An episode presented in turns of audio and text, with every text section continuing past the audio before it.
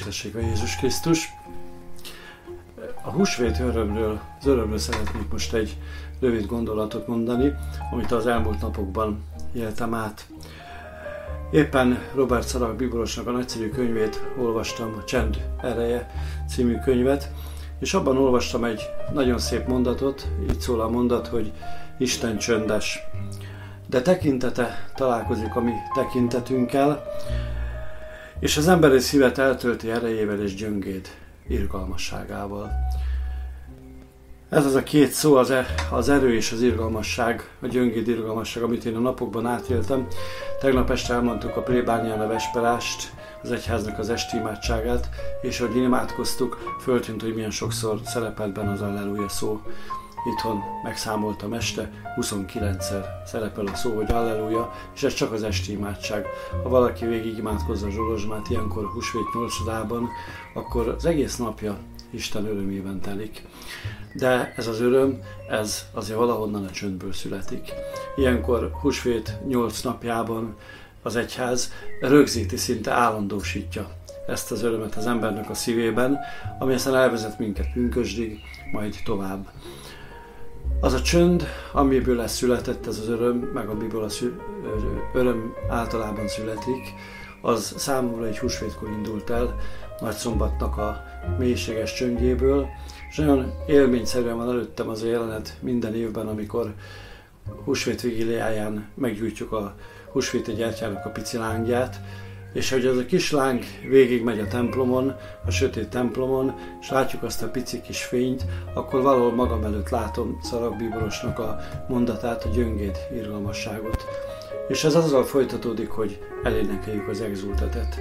Az exultet az az egyháznak az az öröméneke, amelyben meghirdeti a húsvétot. A húsvétnak is az örömét. És nekünk diákonosoknak szerintem szolgálatunk legszebb pillanata ez az exultet éneklés, mert a mi szánkra adja az Úristen azokat a mondatokat, azokat a hála sorokat, amelyel kimondjuk a húsvét örömét. És ez egy olyan nagy élmény nekünk, ami azt gondolom, hogy egész évben kitart a szolgálatunkban, mind a lelki szolgálatban, mind a családi életben, és a magánéletemben is. A liturgia öröme ezt így megadja nekünk, és több alkalommal halljuk a Szentmisében azt az imádságot, hogy a húsvéti öröm ezért kiárad az egész világra, és a nagyvilág újjong. És ezt a húsvéti örömet kapjuk meg a liturgiából, és ezt tudjuk továbbadni egymásnak mi emberek. És nagyon érdekes most ezekben a napokban megtapasztalni azt, hogy, hogy az evangéliumból kiderül az, hogy a feltámadt Jézus számára nincsen akadály, mert a bezárt ajtókon és a félelmeken keresztül is meg tudja közelíteni az embert, és el tudja érni az öröm az embert, akkor egészen biztos, hogy a liturgiának az öröme ezekben a napokban ugyanúgy mindenkit el tud érni a lakásokban is, a televízión keresztül, vagy a technikai segédeszközökön keresztül. Az Isten csendes, de tekintete találkozik a mi tekintetünkkel és ez átjárja az ember szívét, ez az erő, és ez a gyönged irgalmasság. Ezekben a napokban, így a Pünkösváró nagy öröm napjaiban hagyjuk tovább ezeket az örömeinket, ezeket az erőforrásainkat, amiket az egyház életéből kapunk, és merítsünk belőle, és vigyük tovább Pünköst felé most.